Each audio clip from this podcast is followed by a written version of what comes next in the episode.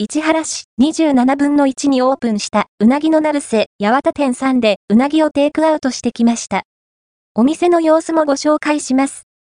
2024年1月27日にオープンしたうなぎの成瀬八幡店さんにオープン日に行ってきましたよ。ジャンロさんの看板の後に、うなぎを食べるって幸せと書かれたうなぎの成瀬八幡店さんの看板がありました。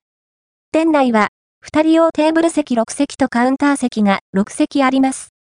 奥には、小上がりの座席もあるので、お子様連れにも便利ですね。メニューは、うな重、梅1600円、竹2200円、松2600円と飲み物。飲み物メニューは、今後変更する予定があるそうです。今回は、テイクアウトで、うな重梅とうな重畜をお願いしました。入り口に椅子があり座って待つことができますが、電話や公式ホームページのテイクアウト予約フォームで予約をしておくと、スムーズに受け取りができると思います。お持ち帰りは、このようになっています。梅と竹は、うなぎの量が違いました。